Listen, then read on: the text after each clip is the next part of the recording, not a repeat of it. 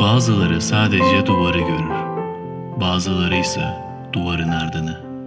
Psikiyatri ve duvarın ardı başlıyor. Merhaba herkese, Cengiz ben. Yeni bir podcast kaydında karşınızdayım. Bugün yedi Haziran Pazar ve bu pazarın ilk saatleri. Aslında bugün bu kaydı, yani cumartesi yapmak istedim bu kaydı. Pazara kaldı çünkü böyle bir dışarı çıktım arkadaşlarımla. Böyle güneş mi çarptı, bir şey oldu yani ya da yoruldum. Normalden daha fazla efor sarf ettim uzun zaman sonra. Bütün gün eve döndükten sonra uyudum yani. Sonra gece yarısına doğru uyandım. Twitter'da da bir anket yapmıştım hangi konuyu konuşayım diye. Ben de uzun zamandır kararsızdım ne konuşmamla, yani ne konuşayım diye. Pek çok şey vardı hakkında.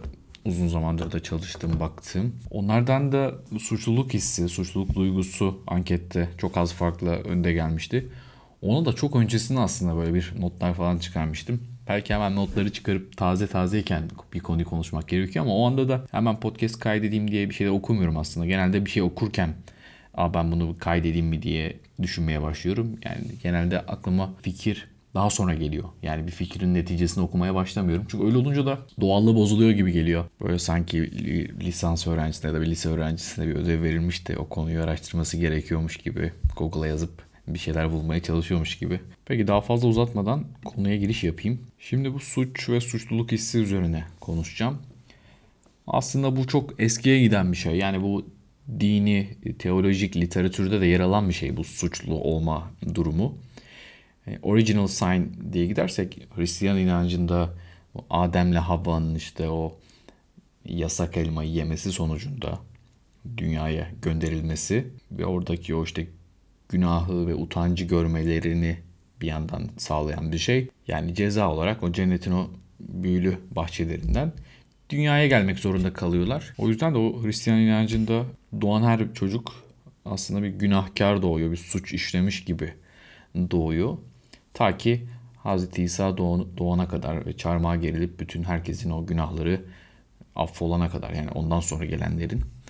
Böyle bir şey var dini inançta, dini literatürde. İslamiyet'te de nefis kavramı var. O böyle biraz daha farklı. Aslında biraz şey yerine de geçiyor. E, psikanalizdeki o biraz süperego, ego.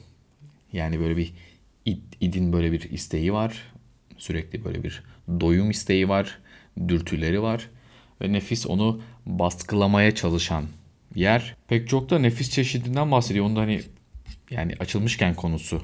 Nefsi emmare, nefsi levvame, nefsi mülheme, nefsi mütmaine, nefsi radiye, nefsi mardiye, nefsi kamile diye böyle uzun uzun diye gidiyor. Aslında en yükseği işte nefsi kamile, en alttaki şey de nefsi emmare. Allah'ın emirlerine uymayan, yasaklarını çekinmeden yapan ve zevkine tabi olan nefistir bu nefsi emmare. O şekilde bir ifadesi var. Yani günaha meyletme, bir suçluluk meydana gelmesi. Tabii ki o dini şeyler daha böyle bir günah üzerinden olayı tekrar tekrar hatırlatıyorlar. Şeye baktığımızda daha böyle modern toplumlarda daha böyle suç denilen şey daha kriminal boyutta, belki yasalarla, kanunlarla olan durumlara uymamak. Tabii toplum düzeyinde toplumsal normlara uymamak da işte yine belki suç olarak kabul ettiğimiz bir şey. Tabii mesela insanın o şey tarafı var ya, toplum her zaman her yaptığımızı görmüyor ya da yasalar, kanunlar ya da kanun koyucular görmüyor. Ama işte inançlı bir insan olunca işte Allah görüyor suçumuzu.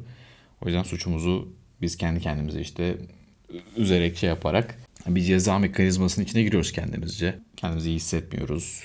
Tekrar onu telafi etmeye çalışıyoruz. Bir günah işlediysek onun geri dönüşü yoksa şayet onu bir daha yapmamaya çalışıyoruz. Ya da bir daha iyi bir insan olmaya çalışıyoruz.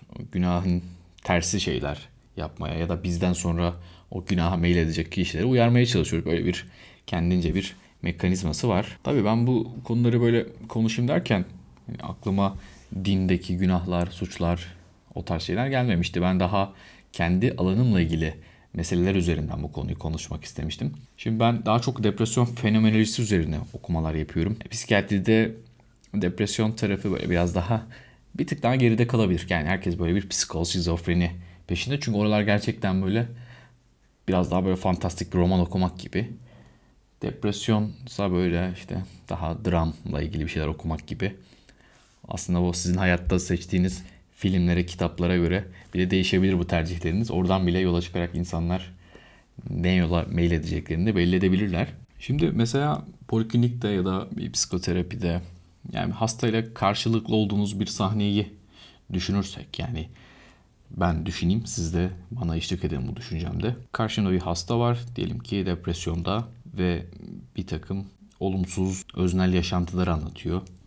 Bir takım duygularından bahsediyor. Anlamaya çalışıyoruz. Şurası bir kesin nokta, yani bunu söylemekten çekinmiyorum. Sonuçta hasta ne anlatırsa anlatsın, kafamızda belli bir şema oluştuktan sonra tedavi çok değişmiyor. Tedavinin çok değişmiyor olması anlattıklarını kıymetsiz yapmıyor. Çünkü iyileşme sürecinin o devamlılığı ya da o kalıntı belirtileri görmek ya da hastanın bir daha nasıl rahatsızlanma ihtimali olduğunu sezmek ya da bir başka deneyim olması adına bizden sonra geleceklere ya da kendimizin gelecekteki deneyimleri adına önemli. Bir de şey öyle bir şey var, yani psikiyatristlerin ya da pek çok doktorun böyle bir refleksi olabilir. İyileştirebildiğimizi düşündüğümüz semptomlar üzerine gitme eğilimimiz var. Yani nedir mesela? İşte uyku, iştah. Bunlar böyle biraz daha böyle insanın, iki insanın karşılıklı konuştuğunda bir miktar daha ortak bir dil yakalayabildiği bir şeydir. Ama depresyon baktığımız zaman, geniş kapsamda baktığımız zaman birçok deneyimi içerebilir.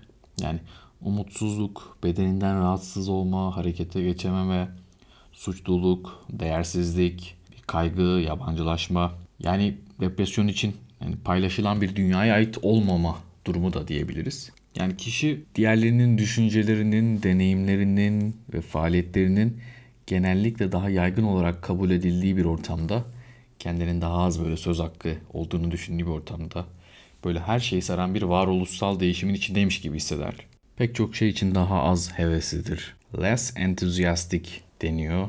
Yani kısaca bu kişi kendini fikir birliği gerçeğinden koparılmış, yalıtılmış, yabancı farklı bir dünyadaymış gibi hissediyor. Ve bu depresyonun işte bu buna benzer şeyleri hayatın temeline işlediğinde, böyle intak bir hal aldığında artık gözden de kaçmaya başlıyor. Biraz da bu gözden kaçmayı nasıl önleyebiliriz? Bir şeyin gözden kaçma ihtimali varsa, biz bu bilgiyi bilirsek bir şeyin gözden kaçma ihtimali azalır yani.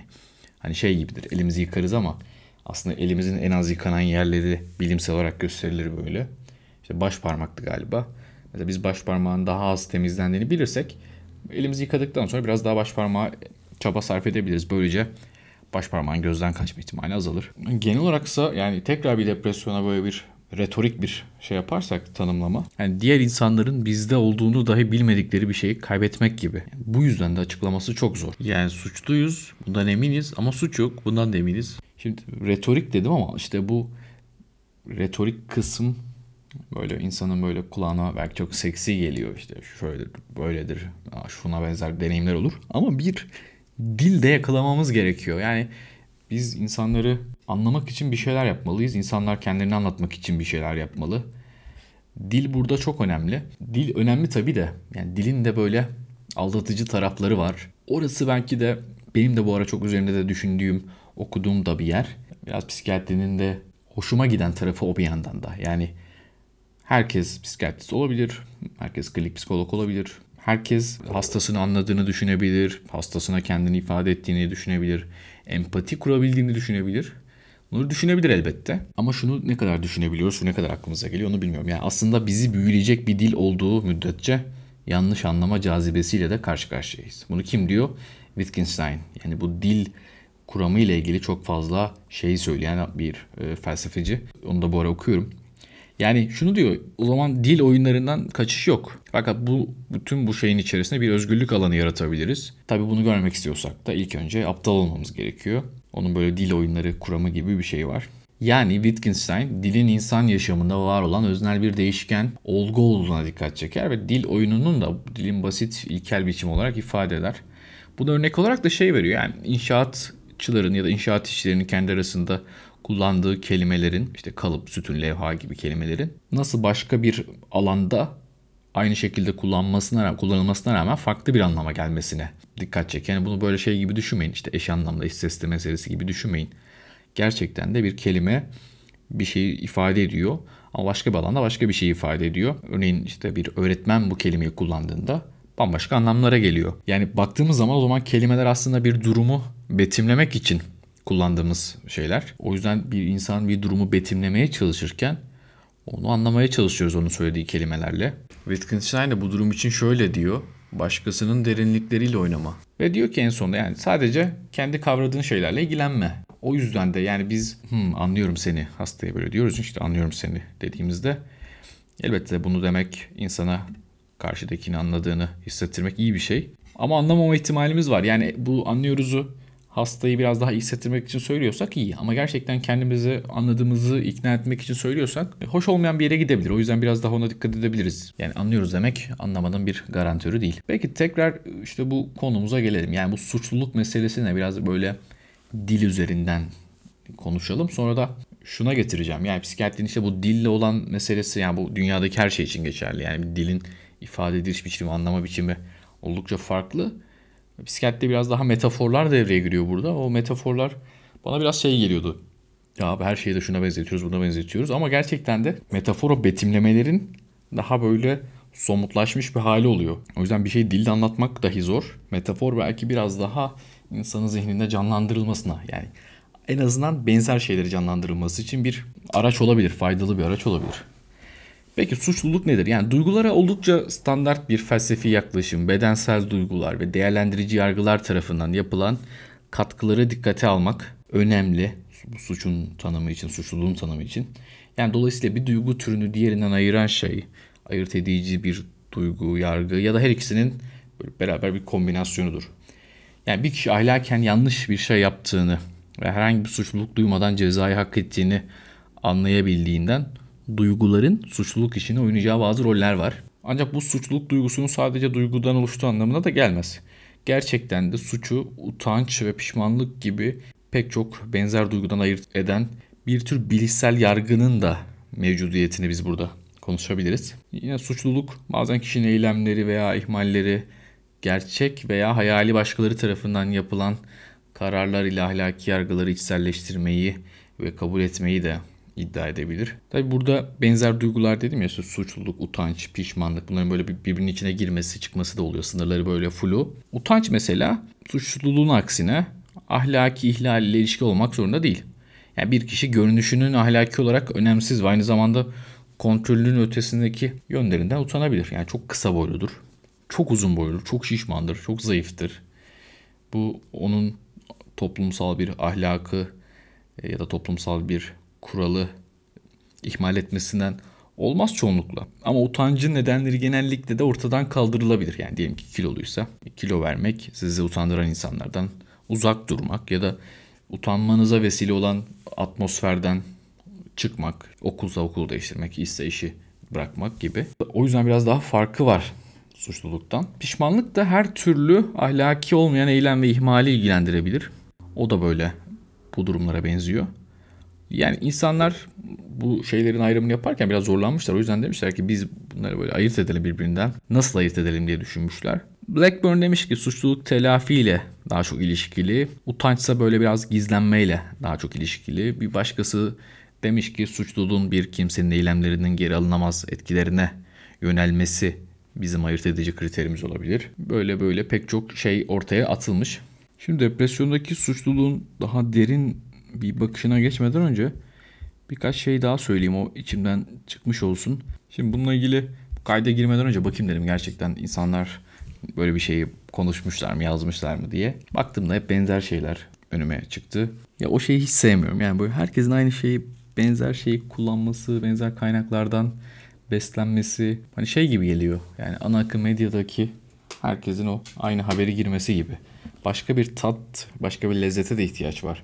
Tamam mesela ideolojik bir şeyin için ya da bir propaganda için bunun yapılmasının yine mantıklı bir tarafı var ama insanların nispeten özgür olduğu bir ortamda, internet dünyasında ya da ne bileyim işte sesli medyada, görüntülü medyada niye bu kadar tek tipleşiliyor onu anlamıyorum. Herhalde insanlar trendlerin belli bir yolda gittiğini düşünüyorlar. Daha çok suçluluğu işte suçluluk şöyledir, suçluluk böyledir. İnsanlar kendini suçlu hisseder. İnsanlar işte bir şey yaptığında şöyle hisseder. Bazen hiçbir şey yapmadığımızda da kendimizi suçlu hissederiz gibi. Böyle çok sığ açıklamalar var ve hatta en derin açıklama yaptığını düşünen kişi de şeye gidiyor. Tabii ki psikanalize gidiyor. Psikanaliz böyle çok bilinmez bir şeymiş gibi artık. Herkesin elinde iki tane Freud kitabı var. Aynı anda okuyor neredeyse. Ve şey yapıyorlar işte böyle bilinç dışımızda suçluluk hissederiz. Bazı dürtülerimizi engellemeye çalışırız falan filan. Böyle hani şeye atıf var, Ödipal çatışmalara atıflar var. Ebeveynlerimizi kıskanırız, onlarla olmak isteriz. Bu bize suçlu hissettirir gibi. Onlar artık yani neredeyse hemen herkesin bildiği bir şey. Hemen herkesin bildiği bir şey de değil. Yani onu küçümsemek için söylemiyorum. Herkesin çok kolaylıkla buna benzer şeyleri Google'ladığında göreceği, buna benzer sohbetlerin çok sık belki de yapıldığı bir şey. Ben biraz daha o yüzden hani sanki kendime de böyle bir misyon edinmişim gibi daha az bilinen, daha az görülen, daha az okunan yerlere ulaşmaya çalışayım. Ha, bunlar da böyle ben ekstra bir gayret sarf ettiğim için değil, diğer insanların çok da böyle umurunda olmadığı için bana böyle bir daha az bakılan yerler denk geliyor. Yoksa ekstra bir kaynak ulaşma çabam yok. Buradan da şey, şuna bağlayacaktım. Ya hangi hastalıklarda, rahatsızlıklarda suçluluk çok sık görülür? Şimdi depresyonu ben zaten konuşacağım. Mesela o K B'de çok fazla suçluluk hissi beraberindedir. O mükemmelliyetçiliğin belki de işte aşırı kontrol duygusunun yanında suçluluk eşlik eder. Bunun dışında suçluluğun hiç olmaması kötü bir şey tabii. Daha böyle antisosyal kişilik bozukluklarında olur. Orada da bir bize bir tanı anlamında faydalı olan bir şeye de dönüşebilir. Şey, garip bir suçluluğu vardır. Travma sonrası stres bozukluğunda. Oradaki şey biraz farklıdır. Ona da survivor guilt deniyor. Yani böyle bir kötü bir olayın, bir patlamanın, bir şeyin, bir travmanın ardında hayatta kalan kişinin kendisini kötü hissetmesi, suçlu hissetmesi, sanki hayatta kalmasının kendi kabahatiymiş gibi ölmesi gerektiğine dair bir inan- inanışı var. Bu da çok irrasyonel bir suçluluk aslında. Yani kişinin yanlış bir şey yapmadığı yargısının yanında güçlü bir suçluluk duygusunun buna eşlik etmesi. Devam edelim. Bir kişi mesela başka hiç kimsenin ahlaki bir ihlal olarak görmediği şeylerden de suçlu olabilir. Örneğin bir akademisyen zamanla bir kitabı bitirmemek ya da zaman eksikliği nedeniyle bir konferans davetini reddetmekten kendisini suçlu hissedebilir. Yani suçluluk duygusu genellikle telafi isteğinden ziyade gizlenmeyle ilişkili de olabilir diye yine söylüyorlar. Az önceki mesela şeyin tersine, az önce utanç biraz daha gizlenmeyle ilişkiliydi. Bunlar böyle karışıyor birbirine gerçekten. Duyguların nerede bitip nerede başladığı o kadar bizim böyle determinist bir şekilde bakabildiğimiz şeyler değil. Mesela bir adam şarap şişelerini eşinden sakladığında aşırı içki içmekten suçlu hissetmekle bu durum çok da tutarsız diyemeyiz. Sözün özü biraz da suçluluk ve utanç gibi duygular aynı eylemlere ve olaylara yanıt olarak sık sık birlikte ortaya çıkar ya da böyle birbirlerinin devamında çıkar. Bu da onların ayrılmasını zorlaştırır zaten. Şimdi biz depresyondaki suçluluğun o doğasını anlamaya çalışalım. Anlaşılması zor bir şey. Ben mesela bir hastamdan örnek vereyim. Bunu tabii ki hastanın ismini, cismini, bütün olayı değiştirerek anlatıyorum. Kimsenin anlayabileceği bir şey değil. Yani o yüzden etik anlamda bir kaygı olmasın zihninizde. Zor iyileşen bir hastaydı. Tedaviye yanıt zor veriyordu. O tedaviye zor yanıt veriyordu ve insan genelde böyle durumların içinde daha dinamik şeyler arıyor. Tedaviye niye yanıt vermiyor? Tabii ki biyolojik şeyler de aramak mümkün. Yani başka bir rahatsızlık da eşlik edebilir. Dinamik şeyler aramak genelde biyolojik şeylerin aramanın paralelinde de olabilir, ardında da olabilir. Otomatik de olabilir. Yani bir görüşmenin içinde aklınıza bir şeyler gelip aa bak bu bununla alakalı olabilir mi diye de düşünürsünüz. Benim hastam bir rahatsızlık geçiriyordu ve bu rahatsızlığıyla ilişkili bir depresyona başlamıştı. Aslında rahatsızlığı nispeten toparlama aşamasındaydı. Ve ben de diyordum yani bu rahatsızlık iyileşiyor ama sizin depresyonunuz niye iyileşmiyor acaba? Da bunu içimden düşünüyorum. Sonra sonra yani işte böyle hayatına dair, atmosferine dair pek çok soru sorduğunuzda şunu öğrenmek mümkün oldu. Kendi annesinin de benzer bir rahatsızlık geçirdiğini ve bu benzer rahatsızlık nedeniyle yaşamına yani hayatının sona erdiğini söylüyordu. E tamam yani olabilir hani ona da bir şey yok. Yani buradaki suçluluk teması şuna çıkıyor yani. Ben de bu hastalık geçiriyorum. Benim hastalığım tedavi edildi. Ama annemin hastalığı tedavi edilmedi. Biraz şeye de benziyor. T S S B'nin o işte survivor guilt'e de benziyor. Yani ben bu hastalıktan dolayı hayattayım. Ama o o hastalığından dolayı hayatta kalamadı. Ben bu hastalığım için insanlardan yardım aldım. İnsanlar bana bakım verdi. Tanımı daha erken koydular. Daha erken bir tedavi aldım. Daha iyi şartlarda tedavi aldım. Ama o bu tedavilerden mahrum kaldı. Belki o da bu tedavileri alsaydı o da hayatta olacaktı. Aslında irrasyonel bir suçluluk hissi. Yani sonuçta teknoloji gelişiyor, tıp gelişiyor. Elbette bir insanın aynı hastalığı otuz kırk sene önce yaşamasıyla şimdi yaşaması arasında büyük bir fark var. Buradaki o kabahat bizim değil ama bunu o an o hisse girmiş bir insana anlatmak çok zor. Suçluluk bir yandan işte böyle bir şey. Tabii suçluluğun şöyle bir tarafı da var. Yani ortada bir suç olunca ya aklımıza gelen şey tabii ki bir ceza oluyor bir yandan da. Ceza, normal bir ceza şeyine bakarsak bir suçlu diyelim ki bir işte katil, hırsız cezasını hapishanede çekiyor. Sevdiklerinden uzakta, tecrit edilmiş bir şekilde, yalnız bir şekilde çekiyor. Depresyonun da böyle bir tarafı var. Yani insan suçlu hissettiğinde kendisini, bir yalnızlık hissi de beraberinde geliyor ya da yabancılaşma, etrafındakilerden uzaklaşma. Şimdi bu depresyonun suçluluğuyla ilgili, yani aslında suçla ilgili de böyle bir e, Matthew Ratcliffe, bu depresyon fenomeniyle ilgili çok güzel bir kitabın yazarı. O şey diyor, beşe ayıralım diyor. İşte bir diyor, belirli bir şey hakkında suçlu hissetmek. İki, bir şey hakkında suçlu hissetmek ama tam ne olduğunu bilememek. Üç, kişinin gerçekten belli bir şeyden suçlu olduğunu hissetmesi. Dört, suçluluk duygusu. Beş de geri dönülmez bir şekilde suçlu hissetmek. Bu beşinciyi en ağır suçluluk hissi olarak tanımlıyor. Ve bu daha böyle melankolik depresyonda görülür diye söylüyor. Ee, ve bunu böyle daha detaylı bir şekilde anlatmaya çalışıyor.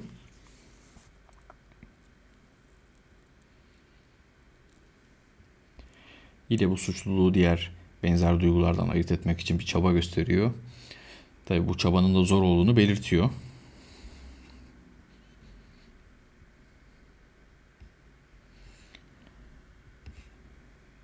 Özellikle anlattığı chapter'da çok fazla şey var. Bu William Styron'ın Karanlık Gözükünce kitabına, Türkçe'ye öyle çevrilmiş kitabına, Darkness Visible gibi bir şey vardı galiba İngilizcesi. Ee, Oradan çok fazla alıntı yapıyor. O kitabı da yakın zamanda okuma fırsatım oldu. Çok dandik bir yayın evinin çevresiyle okudum. Ona rağmen e, anlayabildiğim kadarıyla, yani hani ben anlamamla ilgili problem olduğunu düşünmüyorum. Fena değildir hani okuduğumu anlamam. E, yayın evinin çatı uyumsuzlukları ve bazı cümlelerin zamirini, öznesini, bilmem nesini karıştırması neticesinde kafam biraz karıştı. Ama kitap boyunca bir tema var. Yani böyle bir... E, Yalnız kalma, bir suçluluk, bir bir şeylerin böyle bir olmaması.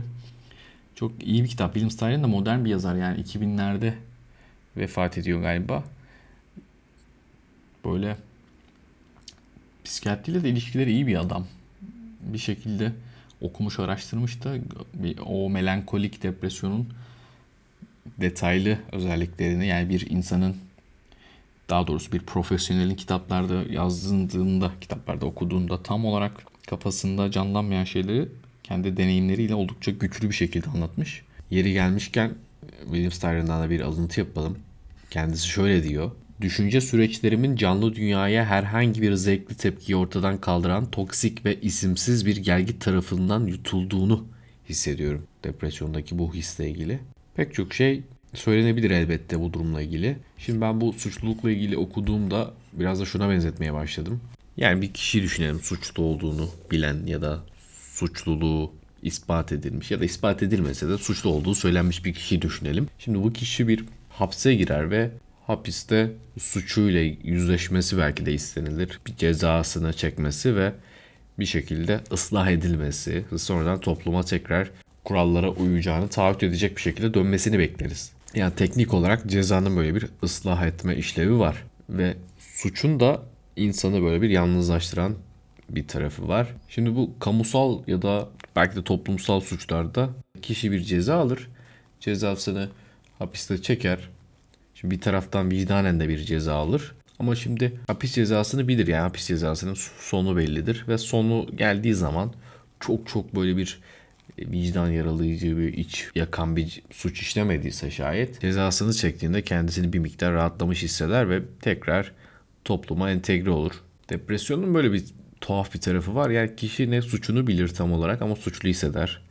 E ne cezası bellidir ya da cezasını çekince düzeleceği bellidir. Kişi bu suçluluk hissinin içinde sürekli sürekli bu hisle yüzleşir ve bunun sonunun asla gelmeyeceğine dair bir ümitsizliğe kapanır. Yani çoğu zaman hatta şöyle şeyler de söyleniyor. Yani ümidi kaybetmek değil de ümit zeminini kaybetmek. Yani gelecekte artık bir etkinlik, bir aktivite, bir olay olasılıkları yoktur. Bu çıkmazdan kurtulma umudu yoktur. Bu nedenle deneyim geçmişte hiçbir eylemin telafi edilemediği düzeltilmiş eylemler alanında yaşıyor. Bununla birleştiğinde başkalarından kaçınılmaz ve acı verici bir izolasyon var burada. Yani gelecek sadece ezilen ve belki de tehdit eden bir şey olarak ortaya çıkıyor. Derin suçluluk, olası tüm deneyimlerin kapsamını kısıtlayan bir şekildir. Her şey suçluluk duygusu aracılığıyla yaşanır ve suçluluk duygusuyla bağdaşmayan duygu türleri artık mümkün değildir. Yani bu çatı bir duyguysa şayet altındaki pek çok şeyin önemini de yitiriyor. Daha doğrusu yani bir suçluluk duygusu varsa diğer duyguları hissetmek çok zorlaşıyor. Peki bu geçmişin o suçlayıcı duyguları, kötü bir takım yaşantılar niye uzun zaman beraber bizimle bir yolculuk yapıyor? Bunu Minkowski şöyle diyor: yani bir hata yapıldığında veya kötü bir işlem yapıldıktan sonra vicdanında kazınarak izler bırakır. Bu açıdan bunlar statiktir ve ortaya çıkarmak için geriye dönüp bir bakmak yeterlidir. Yani bir şey hakkında suçlu hissettiğinizde yine de başka türlü hissetmeyi düşünebilirsiniz ve diğer birçok şey için suçlu hissetmezsiniz. Ancak derin suçluluk durumunda bu derin kelimesi burada önemli. Yani bu basit bir kelime değil açıkçası. Matthew Ratcliffe uzun uzun anlatıyor derin kelimesinin içeriğini, neden derin kelimesini kullandığını. Peki suçluluk bedenimize nasıl yansır? Yani o bir duyguyu bedendeki acıya, ızdıraba dönüştüren şey nedir ya da nasıl hissederiz? Bu da önemli. Yani bu bedensel bir fenomenoloji açıklaması burada şöyle kıymetli. Sartre utancın hissedilen bedensel bir fenomenolojiye sahip olduğunu açıkça ortaya koyuyor. Herhangi bir söylem hazırlığı olmadan başımdan ayağıma geçen, çok hızlıca geçen bir ürperti olarak tanımlıyor. Bu Sartre'nin utanç ifadesinden yola çıkan Thomas Fuchs da depresyondaki suçluluğun benzer şekilde dünyadaki deneyimlerin genel biçimdeki bir değişikliğinden ayrılmaz olan canlı bedenin bedenselleştirilmesini içerdiğini ileri sürüyor. Ve şöyle söylüyor: İlkel ya da yaşanmış bedensellik çevreye gizli bir merkezden yönlendirilen ve dünyaya katılan sürekli dışa doğru bir harekettir. Ve bedenselliğin felç olması ya da durdurulması meseledir o suçluluğun verdiği his diye söylüyor. Yani sonuç olarak şuna bir varalım. Zor bir şey, yani gerçekten anlatması zor bir şey. Yani ben de okurken de anlamam zor. Aklıma Wittgenstein geliyor. Yani bir şeyi ifade etmek zor. Aynı şeyi düşünmek zor. Gerçekten zor. Ama suçluluk duygusu insana zevk verebilecek her şeyi yok edebilir. Biz bunu biliyoruz. Bir şeye layık olmadığımızı düşünerek kendimizi bilinçli ya da bilinçsiz olarak bize iyi gelebilecek pek çok şeyden mahrum edebiliriz. Suçluluk duygusu insanı çoğu zaman çıkarlarının ve iyiliğinin diğerlerinden sonra geldiğini düşünmeye, kendisini sadece başkalarının artıklarıyla yetinmeye itiyor. Yani bir değersizlik temasını da arkasından getiriyor. Bu böyle özverili bir duruş gibi dursa da özellikle de diğerlerinin bize haksız davrandığını düşünüyorsak uzun vadede çok acı da vereceği olabilir. Pierre Meri şöyle diyor suçluluk duygusuyla ilgili: bu mekanizma yasaklanmış bir eylemi yapmış olduğumuzda ya da bize verilmiş bir görev eksik veya yanlış yapmış olduğumuzda devreye giriyor. Bu suçluluk duygusu benliğin yapısında kurucu bir duygu olarak yer alır ve çocukluğumuzdan bu yana içimizdedir. Yani o doğumdan itibaren bunun bizde olduğunu söylüyor. Tabii suçlulukla ilgili eski çalışmalar, eskiden kastım özellikle çok eskiden hani dini açıklamalarla, daha ve teolojik açıklamalarla suçluluk hissine dair açıklamalar geliyordu. Daha sonra biraz daha skolastik düşünce sonrası Rönesans, Reform ve devam eden o cinselliğin tırmanışa geçtiği, psikanalizin yükseldiği zamanlarda daha çok cinsellik üzerinden bir suçluluk açıklaması vardı. İşte karşı koyulamayan arzular, istekler, bu isteğin bizim tarafımızdan fark edilmesi, bizim bunu fark ettikten sonra diğerlerinin de bunu fark edecek olmasına dair bir korku ya da fark ettiler korkusu. Ama şimdi belki modern zamanda biraz daha farklı bir tema var. Daha böyle mükemmel olma, mükemmel olmadığımızda kendimizi suçlu hissetme. Yani her şeyi en iyisi yapma, çok iyi yapma. Yani sadece yapmak değil, çok iyi yapma ya da çok büyük bir takdir görme. Bunu beceremediğimizde bir suçluluk hissi geliyor ya da bir yemekten biraz fazla yediğimizde. Çünkü bunun kalorisi fazla oluyor ya da bir yerde diğer insanların bir miktar tuhaf bakışlarına sebep olacak bir şey söylediğimizde hemen ardından geliyor bu suçluluk hissi. Modern zamanda biraz bu tarafa kayan bir şey var. Yani her şeyi çok iyi yapma, çok mükemmel yapma ve bunu yapamadığımızda, yani mükemmel değil de iyi yaptığımızda dahi bir suçluluk hissi geliyor. Çok eski zamanlarda bir şey belki kötü yaptığında insana bu his geliyordu. Peki, buraya kadar dinleyen herkese çok teşekkür ederim. Kendinize iyi bakın, hoşça kalın.